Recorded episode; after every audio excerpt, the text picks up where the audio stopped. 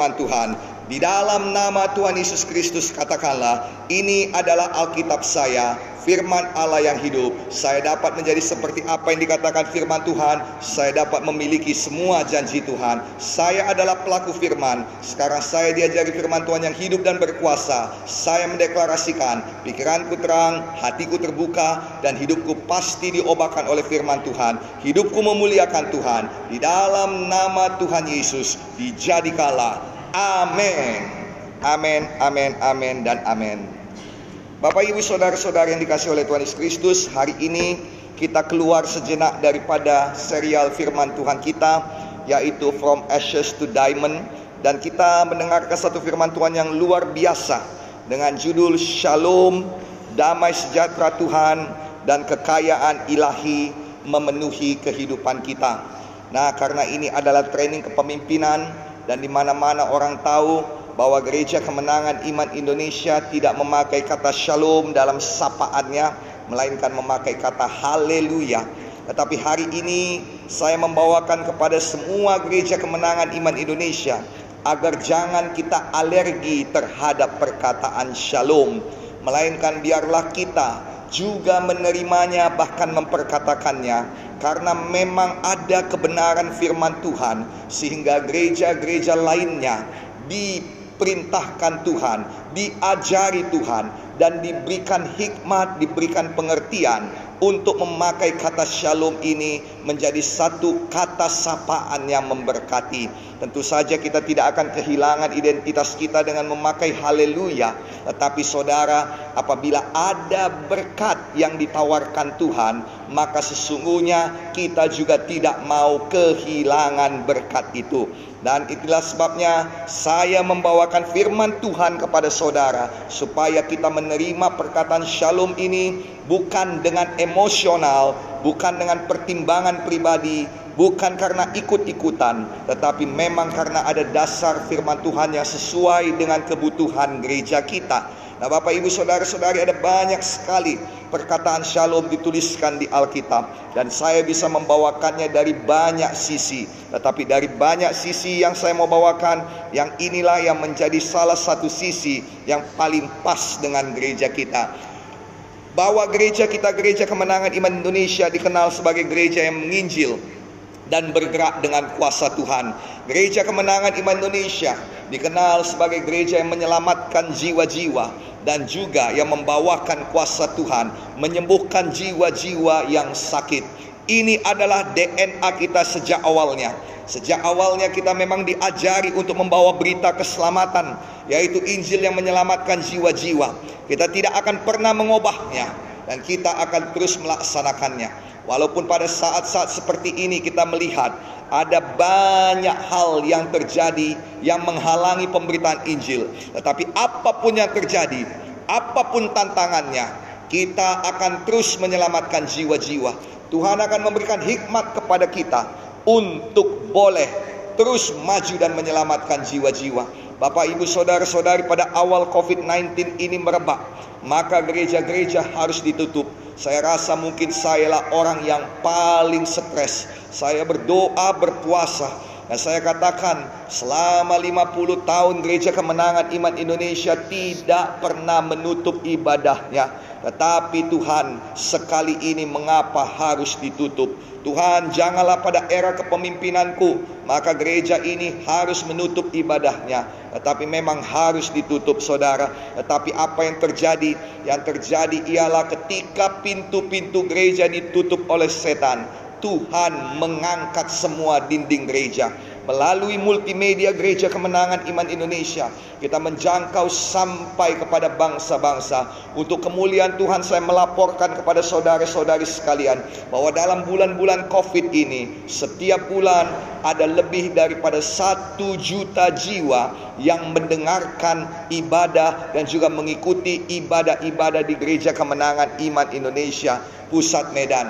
Dan juga saudara bahwa kita menjangkau lebih daripada 40 negara. Di Malaysia sendiri ada seribu orang lebih yang ikut dalam ibadah-ibadah kita. Kiranya semuanya itu kemuliaan bagi Tuhan. Saudara kekasih dalam nama Yesus, Injil harus tetap diberitakan, firman Tuhan harus tetap diberitakan, jiwa-jiwa harus tetap diselamatkan, dan kita harus memperluas kerajaan sorga. Nah Bapak Ibu Saudara-saudari dalam Mazmur 35 ayat 27 diterangkan kehendak Tuhan. Saya bacakan bagi kita semuanya. Mazmur 35 ayat 27. Biarlah bersorak-sorai dan bersuka cita orang-orang yang ingin melihat aku dibenarkan. Biarlah mereka tetap berkata, Tuhan itu besar, dia menginginkan keselamatan hambanya. Di sini dikatakan saudara, Biarlah bersorak-sorai dan bersuka cita orang-orang yang mau melihat jiwa-jiwa dibenarkan, jiwa-jiwa diselamatkan, hamba-hamba Tuhan dibenarkan, diselamatkan. Biarlah mereka berkata, Tuhan itu besar dan dia menginginkan keselamatan, keselamatan bagi hambanya, keselamatan bagi jiwa-jiwa. Nah, saudara kasih dalam nama Yesus, memang betul saudara bahwa Tuhan menginginkan keselamatan kita semuanya. Tetapi sesungguhnya saudara ada juga orang-orang yang tidak menginginkan keselamatan kita. Dan jangan terkejut kalau orang-orang tersebut ada di dekat saudara. Orang-orang tersebut ada di dalam gereja. Orang-orang tersebut ada di dalam rumah tangga saudara. Jangan terkejut karena itu terjadi sejak zaman dahulu Daud mengatakan ini karena dia melihat saudara Absalom sendiri mau membunuh dia. Dia melihat saudara orang-orang dekatnya mengkhianati dia. Bahkan Yoab tidak mengikuti perintahnya. Dia melihat saudara orang-orang, oh saudara menekan dia. Orang-orang yang dipercayainya berubah menjadi orang-orang yang mengkhianati dia. Nah saudara Mazmur 35 ini bercerita sebenarnya mengenai pengkhianatan. Mazmur 35 ini bercerita mengenai orang yang tadinya teman tetapi sekarang menjadi musuh. Mazmur 35 ini bercerita mengenai mereka yang seharusnya membangun bersama-sama tetapi sekarang menjadi orang-orang yang meruntuhkan.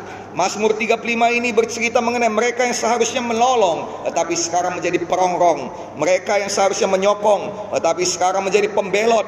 Mereka yang seharusnya memberi tetapi sekarang menjadi perampok. Mereka yang seharusnya meneguhkan tetapi sekarang menjadi orang-orang yang menipu, memfitnah, menjatuhkan dan mengejek akan selalu ada orang-orang demikian dalam hidup ini, tetapi juga ada perlindungan Tuhan bagi kita. Orang-orang demikian akan ada dalam hidup kita, ada dalam gereja. Kalau kita melihat dalam Mazmur 35 ayat 7 ini, supaya kita mengerti apa yang harus kita perbuat dan kita tahu apa yang harus menangkalnya. Nah, saudara tidak akan terkejut kalau satu hari dalam hidup saudara, saudara menemukan ada pengkhianatan. Saudara tidak akan kecewa kalau saudara menemukan orang yang tadinya saudara berharap menjadi orang yang ternyata mengecewakan saudara. Memang ada selalu orang-orang yang mau menjebak anak-anak Tuhan, orang-orang yang mau menjebak hamba-hamba Tuhan. Mazmur 35 ayat 7 mengatakan, karena tanpa alasan mereka memasang jaring terhadap aku, tanpa alasan mereka menggali pelubang untuk nyawaku. Sesungguhnya Tuhan menjadi pembela kita. Tuhan membalikkan semua jebakan itu kembali pada mereka. Karena ayat selanjutnya Mazmur 35 ayat 8 berkata, Biarlah kebinasaan mendatangi dia dengan tidak disangka-sangka. Jerat yang dipasangnya, biarlah menangkap dirinya sendiri. Biarlah ia jatuh dan musnah. Memang ada orang-orang yang mau menjebak kita, tapi Tuhan adalah perlindungan kita. Memang ada orang-orang yang mau menimpakan atau membebani kita dengan sesuatu yang tidak bisa kita penuhi. Nah, saudara, dia mau membebani kita. Inilah dia seperti yang kita pelajari tentang orang-orang munafik. Dia sendiri tidak mau melaksanakannya, tetapi dia membebani jemaat dengan hal-hal yang tidak bisa kita penuhi. Mereka melakukan ini supaya mereka kelihatan benar. Mereka melakukan ini supaya apa yang mereka kehendaki bisa mereka dapatkan. Mereka melakukan ini supaya mereka memperoleh apa yang mereka rencanakan dalam kelicikan mereka. Semua ini tuliskan dalam Mazmur 35 tadi. Mazmur 35 ayat 11 dikatakan, saksi-saksi yang gemar kekerasan bangkit berdiri. Apa yang tidak aku ketahui, itulah yang mereka tuntut daripada aku. Nah, saudara kasih dalam nama Yesus, orang-orang yang membalas kebaikan dengan kejahatan. Saya ingat saudara, ada orang yang baru dua hari yang lalu saya berikan uang untuk bantuan kepadanya. Tetapi dua hari kemudian setelah saya berikan bantuan kepadanya, dia menentang saya. Ada orang-orang yang saya berikan hadiah yang besar berupa mobil, tetapi kemudian saudara dengan mobil itu dia menentang saya. Memang ada orang-orang yang membalas kebaikan dengan kejahatan. Mazmur 35 ayat 12 dikatakan, mereka membalas kebaikanku dengan kejahatan, perasaan bulus mencekam aku. Nah, saudara juga ada orang yang menista, mengolok-olok, orang-orang yang menghina, memfitnah dan bersuka cita akan kesalahan kita, bersuka cita akan kejatuhan kita. Dalam Mazmur 35 tadi juga dituliskan 35 ayat 15 sampai 16. Tetapi ketika aku tersandung jatuh, bersukacitalah mereka dan berkerumun, berkerumun melawan aku. Orang-orang asing yang tidak kukenal menista aku dengan tidak henti-hentinya. Dengan fasik mereka mengolok-olok terus, menggertakkan giginya terhadap aku. Dan orang-orang yang tidak mau berdamai atau pura-pura berdamai agar dapat melaksanakan kericikan hatinya.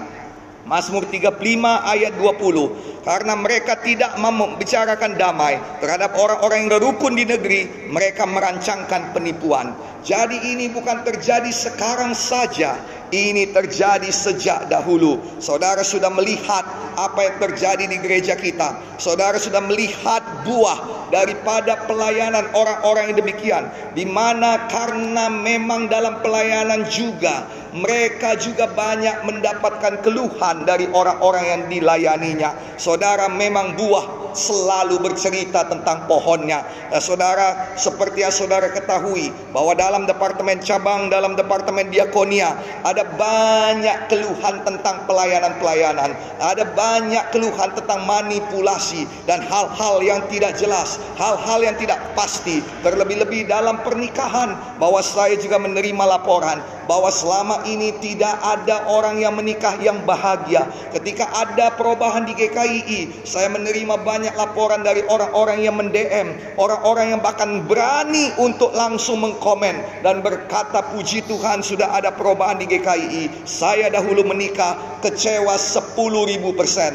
Ada yang berkata tertipu, ada yang mengatakan tertekan, ada yang mengatakan tidak menikmati oh, acara pernikahannya dan lain sebagainya. Nah saudara kasih dalam nama Yesus kita memuji Tuhan walaupun memang ada banyak tekanan pada gereja Tuhan, ada banyak tekanan pada hamba-hamba Tuhan yang dipilih dan diurapi Tuhan, tetapi Tuhan tetap membela gerejanya. Tuhan tetap membela hamba-hambanya. Tuhan melindungi gerejanya. Tuhan melindungi hamba-hambanya. Karena ini juga dituliskan pada pasal yang sama. Memang pasal yang sama ini Mazmur 35 menuliskan tentang pengkhianatan. Menuliskan tentang banyak tekanan bagi gereja bagi orang-orang yang dipilih Tuhan, menuliskan tentang banyaknya orang-orang yang berubah setia. Tetapi di situ juga dituliskan bahwa adalah maksud Tuhan untuk melindungi gereja, adalah maksud Tuhan untuk mengembangkan gereja dan adalah maksud Tuhan untuk gereja supaya bangun bangkit diberkati luar biasa. Mazmur 35 ayat 22 sampai 23 dikatakan, Engkau Tuhan telah melihatnya. Tuhan janganlah berdiam diri. Ya Tuhan janganlah jauh daripadaku. Terjagalah, bangunlah membela hakku, membela perkaraku ya Tuhan Allahku. Nah, saudara kasih dalam nama Tuhan Yesus Kristus, Tuhan tidak menginginkan hambanya binasa. Tuhan tidak ingin gerejanya pecah belah. Tuhan mau gerejanya sampai pada maksud dan panggilannya. Tuhan tidak inginkan gerejanya tertindas. Tuhan tidak suka anak-anak yang dimanipulasi. Mazmur 35 ayat 27 dikatakan, biarlah bersorak-sorai dan bersuka cita orang-orang yang ingin melihat aku dibenarkan. Tuhan ingin saudara bersorak-sorai. Tuhan ingin gereja Tuhan bersuka cita. Biarlah mereka tetap berkata, Tuhan itu besar. Dia menginginkan keselamatan hambanya. Biarlah dari mulut saudara dan dari gereja Tuhan selalu ada pujian pengagungan kebesaran untuk Tuhan. Memang Tuhan tidak pernah menginginkan seorang pun binasa. Itu bukan kehendak Tuhan. Tuhan tidak menginginkan ibadah-ibadah ditutup. Tuhan tidak inginkan gereja-gereja diambil alih. Tuhan tidak inginkan orang-orang merusak gereja. dengan mengatasnamakan teologi, dengan mengatasnamakan kedamaian, dengan mengatasnamakan segala sesuatu yang mereka anggap benar. Tuhan tidak ingin demikian. Kiranya Tuhan berurusan dengan orang-orang demikian. Tuhan tidak inginkan gerejanya mundur. Tuhan tidak inginkan gereja tertindas. Tuhan tidak inginkan ada yang binasa. 2 Petrus 3:9 berkata Tuhan tidak lalai menepati janjinya sekalipun ada yang menganggapnya sebagai kelalaian, tapi dia sabar terhadap kamu. Dia menghendaki supaya jangan ada yang binasa, melainkan supaya semua orang berbalik dan bertobat. Saya berdoa supaya kita mengerti bahwa semua usaha yang ditujukan untuk melawan seorang yang diurapi Tuhan adalah usaha untuk melawan gereja Tuhan. Itu adalah usaha juga untuk melawan Tuhan sendiri. Tuhan akan berurusan dengan orang-orang demikian. Pada orang-orang demikian saya panggil dengan kasih, bertobatlah, kembalilah kepada jalan Tuhan. Dalam nama Yesus, mulailah membangun sidang Tuhan. Jangan lagi kita merusak tubuh Kristus, tetapi biarlah kita sama-sama membangun kerajaan sorga. Tuhan mau menyelamatkan kita agar kita menyelamatkan orang lain. Tuhan tidak ingin kita binasa agar kita bisa menunjukkan jalan kehidupan pada orang lain. Tuhan mau memberkati kita agar kita menjadi berkat sampai pada bangsa-bangsa. Jelas sekali saudara formulanya, rumusnya jelas yaitu diberkati untuk memberkati, diselamatkan untuk membawa keselamatan, dibebaskan untuk membawa kebebasan dan juga saudara disembuhkan untuk membawa kesembuhan bagi orang lain. Kejadian 12 ayat 2 dikatakan, Aku akan membuat engkau menjadi bangsa yang besar dan memberkati engkau serta membuat namamu masyur dan engkau akan menjadi berkat. Tuhan mau jiwa-jiwa diselamatkan. Itu sebabnya Tuhan menyelamatkan gerejanya. Gereja Kemenangan Iman Indonesia tidak ada di bawah tekanan lagi.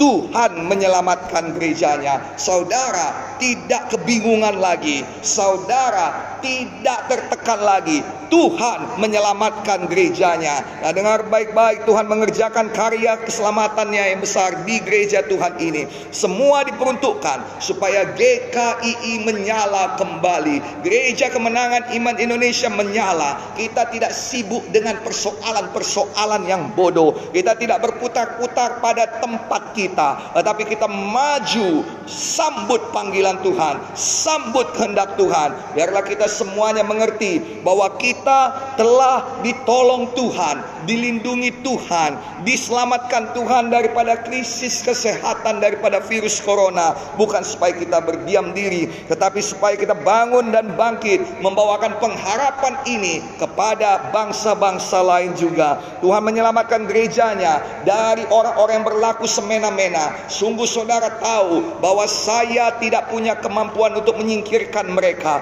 Kalaupun saya memang punya kemampuan, saya saya tidak punya hati untuk menyingkirkan mereka. Tetapi Tuhan sendiri yang menyingkirkan mereka. Dan sekarang ini saudara lihat ada pembangunan di mana-mana. Sekarang ini saudara lihat ada perubahan. Dalam waktu satu bulan lebih sedikit satu bulan lebih sedikit setelah departemen pernikahan ditinggal oleh mereka. Kita kerjakan dengan baik. Sekarang ada kepastian bagi engkau yang mau menikah. Dan saudara, pelajaran-pelajarannya saudara dipakai dengan begitu baik saudara. Dikerjakan begitu baik oleh para pengajar. Armor Bearer Tim Gereja Kemenangan Iman Indonesia. Tuhan memberkati Armor Bearer Tim Gereja Kemenangan Iman Indonesia Pusat Medan. Dan saudara kasih dalam nama Yesus ada kepastian kapan mereka menikah ada kepastian tentang kegiatan mereka, ada kepastian tentang tatap muka mereka, ada kepastian mengenai pembiayaan mereka, ada kepastian bahwa kerinduan hati mereka didengar. Ini bukan pernikahan dengan kerinduan GKII, ini adalah pernikahan dengan kerinduan saudara-saudari. Nah, saudara kasih dalam nama Yesus setiap bulan kita hanya membuka kuota untuk 8 pasangan menikah, tetapi bulan Agustus kemarin ada 11 pasangan yang terpaksa kita terima semuanya dalam training pernikahan kita. Dan sudah ada sekitar lebih daripada 20 pasangan yang meminta agar bulan 9 ini dibuka kembali pendaftaran. Saudara yang lebih luar biasa lagi, selama ini karena sulitnya menikah di GKI, karena ketidakjelasan, karena banyaknya kebingungan dalam departemen pernikahan ini saudara, maka ada banyak jemaat gereja kemenangan Indonesia yang potensial yang menikah keluar. Ada banyak orang-orang baik, orang-orang tinggi, orang-orang hebat yang tadinya bergereja di GKI, tetapi kemudian saudara karena tekanan-tekanan yang gak jelas, yang mengatasnamakan firman Tuhan tetapi sebenarnya tidak benar sama sekali. Mereka memilih untuk beribadah di gereja lain. Nah saudara, tetapi sekarang berbeda. Dalam waktu satu bulan ini, gaung perubahan ini dibawa Tuhan jauh sampai ke seluruh Indonesia. Terpujilah nama Tuhan bahwa sudah ada anggota dua dari gereja besar di Jakarta yang meminta dan memilih dinikahkan di gereja kemenangan iman Indonesia. Tentunya kita meminta surat rekomendasi daripada gembala sidang mereka supaya kita bisa melaksanakannya. Kita tidak mau menjadi musuh gereja mana pun. Kita mau melaksanakannya sesuai dengan peraturan. Kita bukan gereja si boleh-boleh. Kita bukan gereja abal-abal. Kita bukan gereja yang suka-suka hati. Kita punya peraturan. Dan saya pastikan peraturan itu pasti dijalankan. Saudara bisa melihat bagaimana kita menjalankan protokol kesehatan kita dengan sangat ketat. Apalagi kita menjalankan firman. Kalau protokol kesehatan pun dijalankan dengan sedemikian ketat sampai pelayan-pelayan memakai baju hazmat sekalipun. Apalagi tentang firman Tuhan. Kita harus super beriman super berhikmat dan super hati-hati semua dilihat dari buahnya dan banyak orang yang sudah mulai bersuka cita banyak jemaat yang dapat harapan terpujilah nama Tuhan Gereja Kemenangan Iman Indonesia Pusat Medan berubah, seluruh GKI berubah. Tidak ada lagi tangisan dalam pernikahan, tidak ada lagi kekecewaan. Sekarang kita boleh berkata di GKI kita punya hashtag baru yaitu pernikahan senyum. Saudara kasih dalam nama Tuhan Yesus Kristus, mari kita maju. Tuhan menyelamatkan gerejanya dari krisis keuangan dan memberkati gerejanya dengan luar biasa agar gereja Tuhan dapat menjadi berkat sampai kepada bangsa-bangsa. Saya berdoa mata saudara terbuka bahwa ini saatnya Tuhan sudah membebaskan kita daripada tangan orang-orang yang tidak membawa kemajuan dan Tuhan taruhkan gereja kemenangan di Indonesia di tangan saudara yang memang masih banyak kekurangan, masih banyak pekerjaan yang harus kita lakukan, masih banyak tantangan, masih banyak orang-orang yang mengkritik, masih banyak orang-orang yang mengutuki, masih banyak orang-orang yang merusuh. Jangan khawatir mengenai itu. Hari ini saya bawakan kepada saudara apa yang harus kita lakukan. Mari gereja Tuhan maju. Kita diselamatkan untuk menyelamatkan yang lain. Kita dinyalakan untuk menyalakan yang lain. Kita diberkati untuk memberkati sampai kepada bangsa-bangsa. Kita bersyukur kepada Tuhan karena ada maksud dan kehendak Tuhan yang besar bagi gereja Tuhan ini, bagi sidang Tuhan ini. Dan biarlah kehendak Tuhan ini dikerjakan Tuhan dari pusat sampai kepada seluruh cabang-cabang di mana pun berada. Kita sungguh percaya bahwa sebelum tahun ini berakhir, kita akan melihat pekerjaan Tuhan, kita akan melihat pembelaan Tuhan, kita akan melihat kebebasan, berkat Tuhan yang luar biasa melimpah dijadikan, dicurahkan Tuhan bagi gerejanya, gereja kemenangan iman Indonesia. Dijadikanlah di dalam nama Tuhan Yesus. Amin, amin, dan amin. Nah, sekarang kita melihat bagaimana maksud dan kehendak Tuhan dalam firman Tuhan. Ketika Tuhan mau bekerja, ketika Tuhan mau berkarya, ketika Tuhan mau melakukan sesuatu, maka ia melakukannya dengan perkataannya. Ia melakukannya dengan firmannya. Lihatlah bagaimana Tuhan menciptakan dunia ini dalam kejadian pasal 1. Dari yang tidak ada menjadi ada.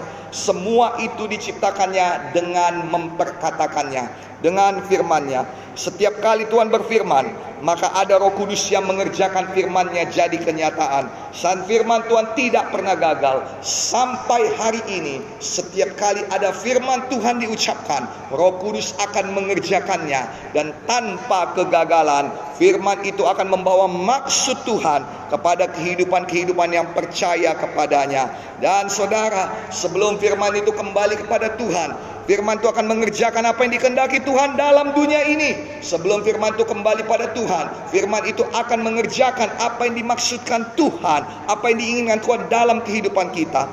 Yesaya 55 ayat 11 mengatakannya. Demikianlah firmanku yang keluar dari mulutku. Ia tidak akan kembali padaku dengan sia-sia, tetapi ia akan melaksanakan apa yang ku kehendaki dan akan berhasil dalam apa yang kusuruhkan padanya. Setiap kali Tuhan punya kehendak, setiap kali Tuhan miliki tujuan, maka ia melaksanakannya dengan firman-Nya. Tuhan memiliki maksud dan tujuan yang indah dalam kehidupan kita. Tuhan memiliki maksud dan tujuan yang indah dalam gereja Tuhan, gereja kemenangan Indonesia. Tuhan menyatakan maksud dan tujuan itu dalam kehidupan kita dengan memberikan firman dalam hati kita. Tuhan menyatakan maksud dan tujuannya itu dalam gereja dengan menaruhkan firman di hati gembala sidang, di hati pemimpin gereja itu untuk dibawakan kepada jemaat. Kita yang menerima maksud dan kehendak Tuhan dalam kehidupan kita harus menyetujui firman Tuhan tersebut dengan cara mengembalikannya kepada Tuhan dengan sungguh-sungguh agar firman Tuhan itu tidak sia-sia melainkan mengerjakan apa yang dikehendaki Tuhan dalam hidup kita. Cara kita mengembalikan firman Tuhan itu kembali kepada Tuhan ialah dengan cara mengucapkannya. Cara Tuhan memberikan firman itu kepada kita ialah dengan cara memperkatakannya. Dan saudara itu kita terima Kita kembalikan lagi kepada Tuhan Dengan cara mengucapkannya lagi. Bukan sekali saja Tetapi berulang kali. Dan setiap kali kita memperkatakan firman Ini adalah bentuk persetujuan kita kepada Tuhan. Dan ketika kita sudah bersetuju Maka firman akan mempersilahkan Tuhan Untuk melaksanakannya dalam hidup kita. Dengarkan baik-baik saudara Bahwa sebenarnya firman Tuhan itu adalah pedang roh. Dalam Efesus 6 ayat 17 dikatakan, "Terimalah ketopong keselamatan dan pedang roh, yaitu firman Allah." Dikatakan dalam seluruh selengkap senjata Allah ini bahwa satu-satunya senjata untuk menyerang ialah pedang roh dan pedang roh itu adalah firman Tuhan. Tanpa menyerang, kita tidak akan mungkin menang dalam hidup ini. Firman Tuhan sungguh hebat. Firman Tuhan sungguh berkuasa. Dikatakan itu adalah seperti pedang bermata dua saudara. Dengan firman kita pasti meraih kemenangan kita. Firman itu adalah pedang roh. Dan cara mempergunakan pedang roh yang adalah firman itu bukan dengan tangan kita. Tetapi dengan mulut dan bibir kita. Peperangan di alam roh bukanlah seperti yang kita lihat di gambar-gambar atau yang digambarkan di dalam di dalam kartun-kartun atau buku-buku cerita anak-anak. Bukan demikian. Di mana malaikat Tuhan bernama Michael, Mikael begitu perkasa memakai pedang yang bernyala-nyala dan berusaha mengalahkan iblis yang memakai pedang warna hitam. Bukan demikian saudara, tetapi mereka akan berdiri hadap-hadapan dan mereka mulai mengeluarkan perkataan-perkataan dari pihak sana memperkatakan kutukan-kutukan yang menyerang yang menyerang uh, uh, uh, pasukan sorgawi. Sementara dari pihak sorgawi memperkatakan firman memperkatakan firman memperkatakan firman. Yang adalah pedang bermata dua yang adalah pedang roh untuk menyerang pasukan-pasukan daripada neraka. Nah saudara kasih dalam nama Tuhan Yesus Kristus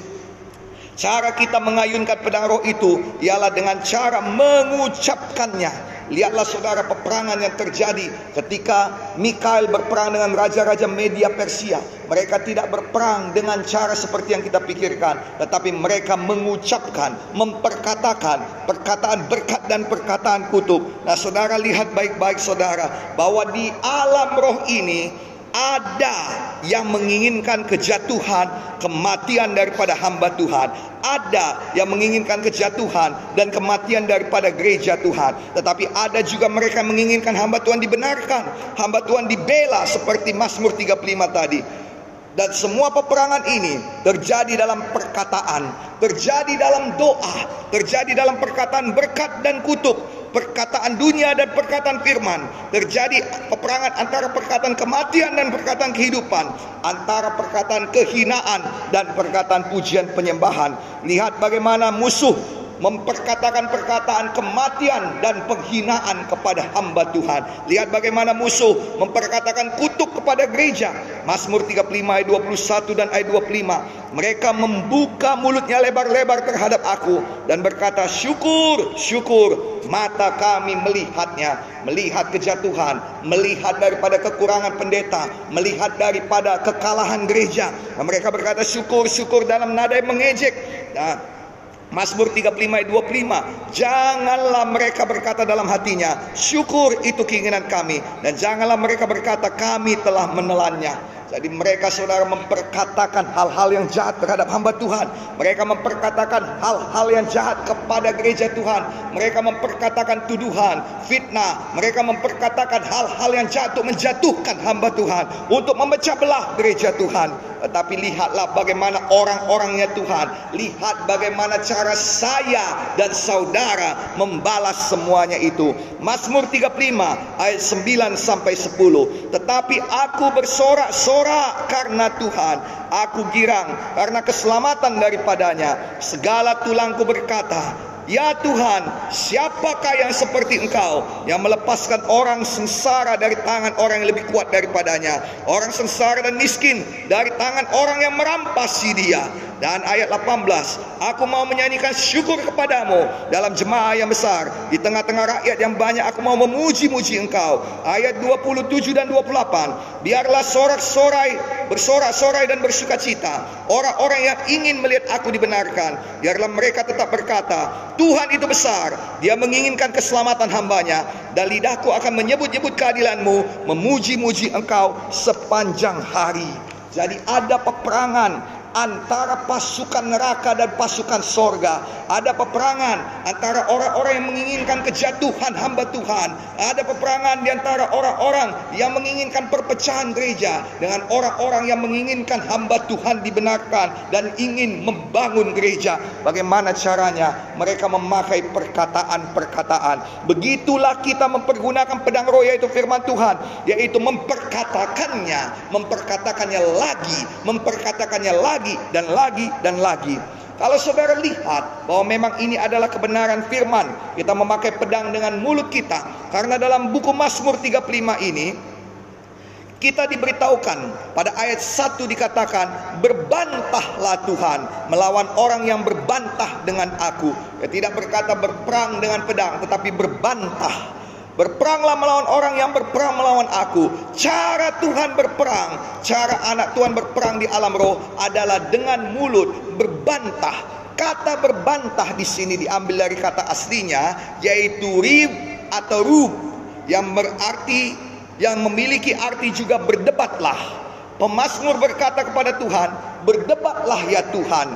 Ini berarti bukan dia berdebat, bukan dia yang berdebat, melainkan Tuhan yang berdebat. Dan berdebat itu selalu memakai kata-kata. Tuhan berdebat dengan firman-Nya. Artinya setiap kali ada perkataan kutukan, ada perkataan godaan, ada perkataan menjebak, ada perkataan jahat datang, Tuhan akan berdebat dan membalas dengan firman-Nya. Hal ini sudah terjadi dalam Matius pasal 4 ketika setan sendiri mencobai Tuhan dan dia memperkatakan perkataan-perkataan jahat, perkataan-perkataan menjebak, perkataan-perkataan yang mau menjatuhkan, perkataan-perkataan negatif membawa pada kematian kepada Yesus. Tetapi Yesus menjawab, ada tertulis. Yesus menjawab dengan firman, ada tertulis, ada tertulis, ada tertulis. Kita tidak menjawab orang-orang yang menginginkan kejatuhan kita dengan fakta-fakta kebenaran diri kita sendiri. Kita tidak menjawab orang-orang penipu, berpura-pura rohani, orang-orang yang memanipulasi orang lain dengan memperkatakan kejahatan mereka juga. Kita tidak menjawab mereka demikian, tetapi kita menjawab mereka dengan memperkatakan firman Tuhan adalah firman yang merupakan pedang roh bagi kita. Dengan pedang roh kita bisa menyerang musuh-musuh kita. Dengan pedang roh kita pasti menang. Kita tidak melawan kata-kata setan dengan mengemukakan fakta-fakta kehidupan kita. Tidak demikian. Fakta-fakta kebenaran diri kita. Tidak demikian. Kita melawan kata-kata setan dengan firman dan pujian penyembahan kepada Tuhan. Kata-kata firman membawa kita pada kemenangan. Kata-kata firman yang membawa kepada kemenangan ini saudara tertulis dalam Mazmur firman Mazmur 35 ini juga. Inilah yang harus kita ucapkan. Inilah yang harus kita lakukan agar kita dapat pembelaan dari Tuhan. Inilah kata-kata firman yang harus kita ucapkan agar kita beroleh kemenangan. Mazmur 35 ayat 27. Dengarkan baik-baik. Katakan di sini biarlah bersorak-sorai dan bersuka cita orang-orang yang ingin melihat aku dibenarkan. Biarlah mereka tetap berkata, Tuhan itu besar. Dia menginginkan keselamatan hambanya. Apa yang harus kita lakukan supaya Tuhan membela kita? Apa yang harus kita lakukan? Perkataan firman mana yang harus kita ucapkan untuk mematahkan semua perkataan licik dari orang-orang yang mengkhianati kita, dari orang-orang yang merampasi kita, dari orang-orang yang menginginkan kematian kita, kejatuhan gereja, perpecahan gereja. Apa yang harus kita lakukan? Apa yang harus kita katakan? Biarlah bersorak-sorai dan bersuka cita orang-orang yang ingin melihat aku dibenarkan. Biarlah mereka tetap berkata, Tuhan itu besar.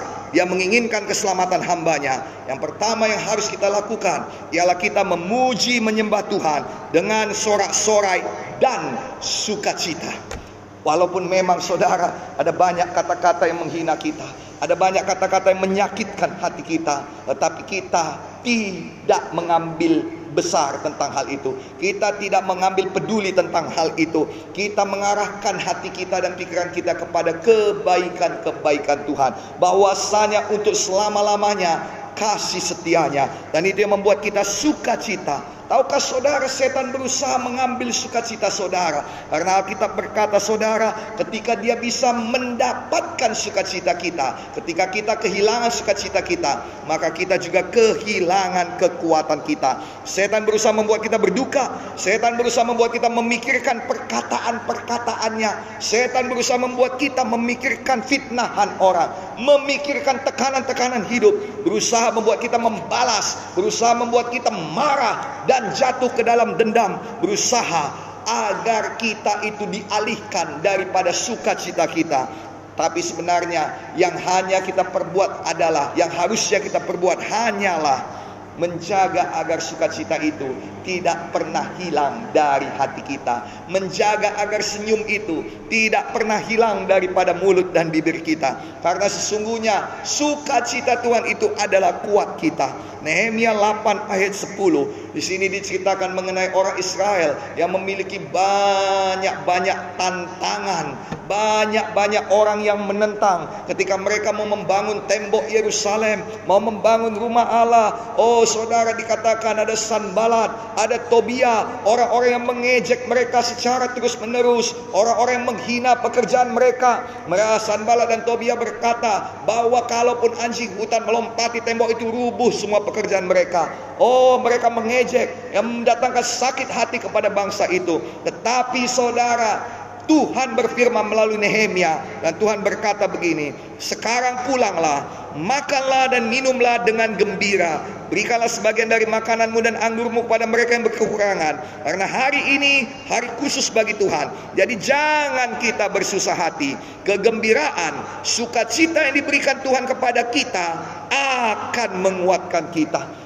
Jadi sukacita Tuhan adalah kuat kita. Setan mau menipu kita agar kita pusing, agar kita tertekan, agar kita sibuk memikirkan perkataannya, agar kita kehilangan sukacita. Dan apabila kita kehilangan sukacita, kita kehilangan kekuatan. Apabila kita kehilangan kekuatan, kita akan mudah dikalahkan. Jangan mau dikalahkan. Kita perlu memuji menyembah Tuhan dengan sorak-sorai. Kita perlu memuji menyembah Tuhan dengan sukacita. Itu adalah deklarasi iman kita kepada Tuhan. Kita perlu memegang teguh iman kita dan bersyukur kepada Tuhan bahwa Dia yang menjanjikannya setia, bahwa apa yang telah dikerjakannya kita mengucap syukur padanya dan apa yang akan dikerjakannya kita pegang dengan iman dan kita mengucap syukur padanya. Ibrani 4 ayat 14 dan Ibrani 10 ayat 23 berkata, kita mempunyai imam besar yang agung yang telah melintasi semua langit, yaitu Yesus anak Allah Tuhan kita Baiklah kita teguh berpegang pada pengakuan iman kita. Marilah kita teguh berpegang pada pengakuan tentang pengharapan kita. Sebab dia yang menjanjikannya sungguh setia. Nah saudara kasih dalam nama Tuhan Yesus Kristus. Kita perlu memuji-muji Tuhan. Mazmur 35 ayat 7 tadi dikatakan. Biarlah bersorak-sorai dan bersuka cita. Orang-orang yang ingin melihat aku dibenarkan. Mari jangan sampai saudara kehilangan sorak-sorai pujian saudara kepada Tuhan. Jangan sampai saudara kehilangan suka sukacita saudara. Jangan biarkan perkara dunia ini mengambil sukacita saudara. Jangan biarkan perkataan orang lain mengambil sukacita saudara. Jangan biarkan kejadian-kejadian dunia ini mengambil sukacita kita sebagai gereja Tuhan. Kita adalah gereja Tuhan yang besar, gereja Tuhan yang diberkati. Kita adalah gereja Tuhan dengan maksud dan panggilan Tuhan. Jangan sampai engkau goyah karena perbuatan-perbuatan setan dan perbuatan-perbuatan orang-orang yang dipakai setan. Tidak di dalam nama Yesus karena ada Tuhan dan engkau adalah orang-orang yang dipakai Tuhan untuk menyatakan perbuatannya. Tuhan mau kau kuat, Tuhan mau gerejanya kuat. Tetap sukacita, tetap bersorak-sorai kepada Tuhan. Dan nomor dua apa yang harus kita perkatakan firman Tuhan? Selalu memperkatakan haleluya dan shalom. Mengapa kita perkatakan demikian? Mazmur 35 ayat 27 dikatakan saudara, biarlah mereka tetap berkata, Tuhan itu besar, dia menginginkan keselamatan hambanya. Alkitab mengatakan, biarlah kita tetap memperkatakan. Kata tetap dalam bahasa aslinya diambil dari bahasa Ibrani yaitu tamid. Tamid artinya diperpanjang secara terus-menerus secara konstan, dilakukan secara regular setiap hari, dilakukan sebagai korban persembahan setiap hari. Apakah yang harus kita lakukan tiap hari? Apakah yang harus kita perpanjang? Dan apa yang harus kita perkatakan terus-menerus? Yang pertama sekali, Tuhan itu besar. Haleluya. Tuhan itu besar. Alkitab mengatakan bahwa kita harus memperkatakan Tuhan itu besar secara tamid Alkitab mengatakan bahwa kita harus memperkatakan Tuhan itu besar secara terus-menerus, secara konstan, setiap hari secara regular sebagai persembahan kita kepada Tuhan. Dalam bahasa aslinya, kita harus memperkatakan terus-menerus, memperkatakan kemuliaan Tuhan. Bahasa aslinya Tuhan itu besar atau kemuliaan bagi Tuhan diambil dari bahasa Ibrani yaitu gadal. Gadal artinya menjadikan besar, baik secara nyata maupun dalam pikiran, memberikan hormat, memberikan kebanggaan, membesarkan, meninggikan, meningkatkan dan mengembangkan dengan luar biasa. Dikatakan Tuhan itu harus digadalkan. Digadalkan artinya Tuhan itu harus dibesarkan dalam pikiran, dibesarkan dalam kenyataan, diberikan hormat, pengagungan yang paling tinggi, dibanggakan, ditinggikan, ditingkatkan, dikembangkan secara luar biasa. Cara kita menggadalkan Tuhan ialah dengan cara menyampaikan pujian pengagungan kita yang tertinggi kepada Tuhan dan dalam bahasa Ibrani pujian pengagungan yang tertinggi kepada Tuhan adalah halal dan dari kata halal ini diturunkanlah kata haleluya yang berarti kemuliaan tertinggi hanya bagi Tuhan saja. Jadi setiap kali kita mau memakai pedang roh dengan mulut kita, kita dapat menyorakkan kata haleluya. Setiap kali kita mau memakai pedang roh, kita harus menggadalkan, yaitu mengatakan terus-menerus haleluya, haleluya, haleluya. Kita memperkatakan haleluya dengan sorak-sorai, dengan sukacita, bukan dengan stres. Haleluya. Bukan dengan putus asa. Ya haleluya lah kalau begitu. Tidak. Kita memperkatakan haleluya dengan semangat. Kita memperkatakan haleluya dengan harapan. Dengan iman. Dengan lantang. Dengan penuh sukacita. Sorak-sorak pengagungan pada Tuhan. Gadal kepada Tuhan. Kita tinggikan Tuhan. Kita berikan pengagungan yang paling tinggi. Yang paling meriah. Yang paling luar biasa kepada Tuhan. Haleluya. Haleluya. Haleluya.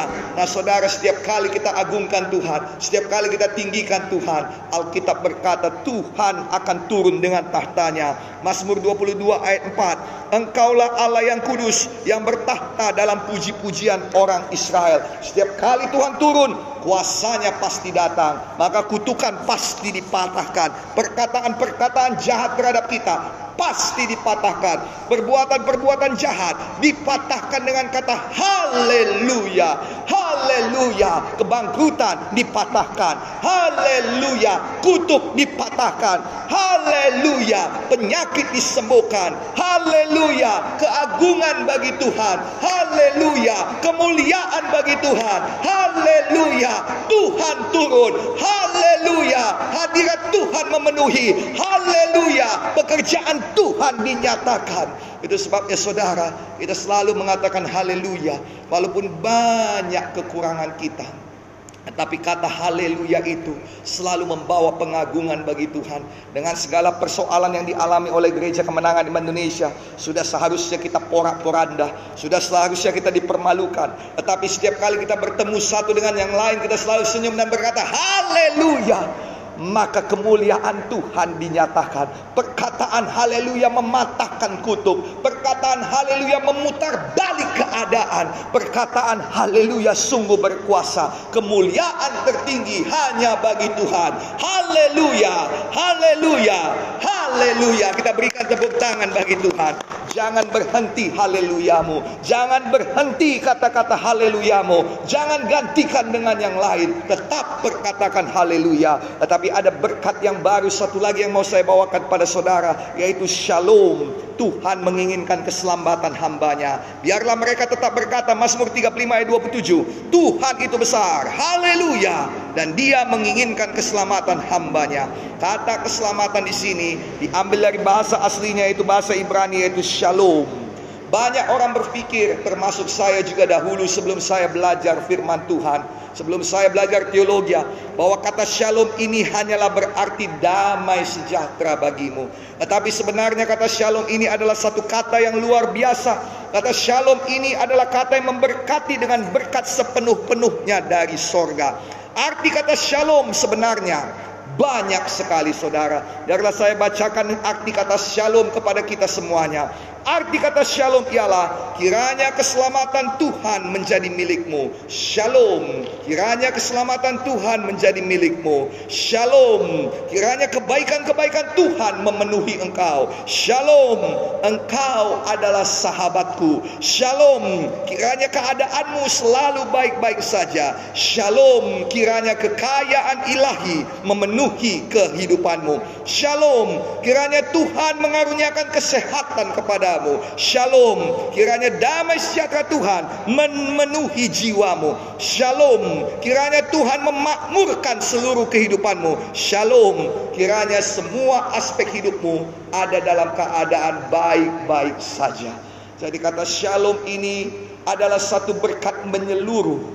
Tadi dengan haleluya kita mematahkan segala yang negatif dengan haleluya kita mematahkan kutukan, tetapi dengan shalom kita maju kepada hal-hal positif dari Tuhan.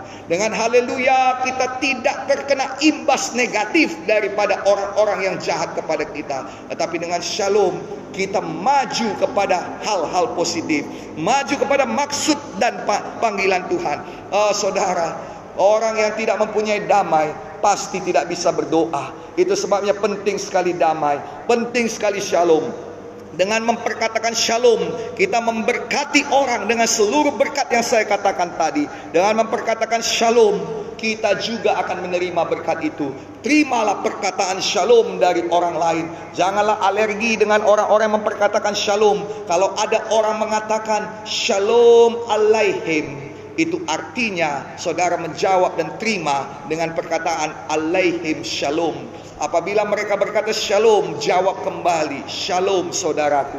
Nah, saudara itu bukan hanya berarti damai sejahtera bagimu, tetapi juga berarti keselamatan, kebaikan Tuhan, dan juga kekayaan ilahi, kesehatan, damai sejahtera, kemakmuran, itu menjadi milikmu. Saudara kasih dalam nama Tuhan Yesus Kristus, kita perlu memperkatakan ini. Karena kita berperang dengan firman Tuhan. Firman Tuhan adalah pedang roh. Pedang roh bukan dipakai dengan tangan, tetapi diperkatakan dengan mulut. Kita perlu memperkatakan shalom untuk berkat-berkat kita. Kita perlu memperkatakan shalom untuk kemajuan gereja kita. Kita perlu memperkatakan shalom untuk kemajuan kesehatan kita. Kita perlu memperkatakan shalom untuk kekayaan ilahi memenuhi kita kita. Saudara kasih dalam nama Tuhan Yesus Kristus, terimalah perkataan shalom dari gembalamu ini. Shalom Bapak Ibu Saudara-saudari. Shalom semua jemaat Tuhan. Shalom alaihim. Kiranya damai dan juga kekayaan ilahi memenuhi saudara-saudari sekalian. Haleluya. Dan aplikasinya bagi kita semuanya pada saat ini saudara. Memang dalam hidup ini akan ada orang-orang yang memperkatakan perkataan jahat pada kita, akan ada orang-orang yang selalu menjadi musuh gereja dan akan memperkatakan perkataan negatif, perkataan perpecahan, mengacau, membuat bingung. Tetapi kita harus mengantisipasinya dan kita tidak mengantisipasi dengan cara-cara dunia. Kita tidak mengantisipasi dengan saling tuduh menuduh. Kita memang berbantah-bantah, tetapi berbantah bukan dengan kebenaran diri sendiri, tapi berbantah dengan firman Tuhan Jawablah setan dan antek-anteknya dengan firman Tuhan. Sama seperti Yesus menjawab setan pada waktu dia dicobai di padang gurun dengan berkata ada tertulis dan setan kalah, setan harus mundur. Semua perkataannya dipatahkan. Demikian juga kita harus memperkatakan perkataan firman dan bagaimana kita caranya? Yang pertama jaga sukacita saudara, jaga supaya pujian penyembahan selalu ada di dalam diri saudara, selalu ada di dalam mulut dan bibir saudara. Jangan kehilangan sukacita. Sukacita Tuhan adalah kekuatan kita dan juga jangan lupa kita pakai perkataan haleluya dan shalom. Dalam gereja kemenangan iman Indonesia kita mempunyai tiga perkataan sekarang ini. Dahulu kita mempunyai dua perkataan. Yang pertama ialah haleluya dan yang kedua adalah salam kemenangan iman. Tetapi sekarang ini saudara, biarlah kita terus menerus gadal, maaf saudara. Biarlah kita terus menerus rup terus menerus tidak berhenti-henti gadal yaitu memperkatakan haleluya dan juga shalom. Sekarang ini saya ajak saudara, setiap kali kita bertemu, mari kita katakan haleluya, salam kemenangan iman, shalom bagi kita semuanya. Sekali lagi, terimalah berkat Tuhan ini Terimalah kuasa Tuhan. Setiap kali kita memperkatakan haleluya, semua perkataan negatif, semua hal-hal yang ditujukan untuk menjatuhkan kita, semua perkataan yang ditujukan untuk menekan kita, semua keadaan yang ditujukan untuk menghancurkan kita. Setiap kali kita katakan kemuliaan bagi Tuhan, setiap kali kita muliakan Tuhan dalam segala keadaan kita, itu semua diputar balik oleh Tuhan setiap kali kita katakan haleluya, sesuatu jadi, pedang roh diayunkan, musuh-musuh dikalahkan. Dan setiap kali kita katakan salam kemenangan iman, bahwa dengan iman kita sesuatu mukjizat pasti terjadi.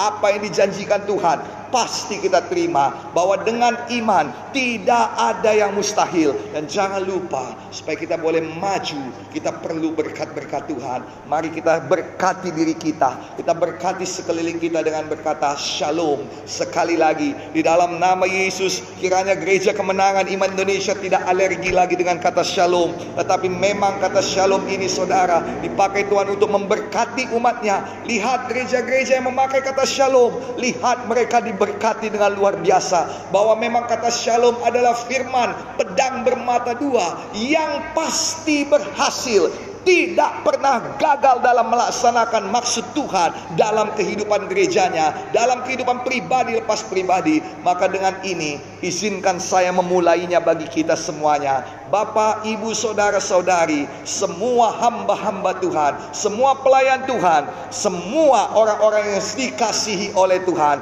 di dalam nama Yesus, terimalah berkat Tuhan ini. Haleluya. Salam kemenangan iman dan shalom kiranya damai sejahtera Tuhan dan juga kekayaan ilahi memenuhi kehidupan saudara-saudari sekalian. Tuhan Yesus memberkati kita. Kita berikan tepuk tangan bagi Tuhan Yesus. Sekali lagi saya suka mengatakannya kepada saudara agar saudara diberkati luar biasa. Kiranya ini menjadi bagian kita di Gereja Kemenangan Iman Indonesia. Terimalah berkat Tuhan ini di dalam nama Yesus. Haleluya. Salam kemenangan iman dan shalom bagi kita semuanya. Terimalah berkat Tuhan, terimalah damai Tuhan, terimalah kekayaan ilahi, terimalah kesehatan tubuh, terimalah kepenuhan berkat Tuhan. Kiranya keadaanmu baik-baik dalam nama Yesus. Terimalah salam ini. Shalom alaihim. Tuhan memberkati sidangnya. Tuhan Yesus memberkati kita semuanya. Haleluya.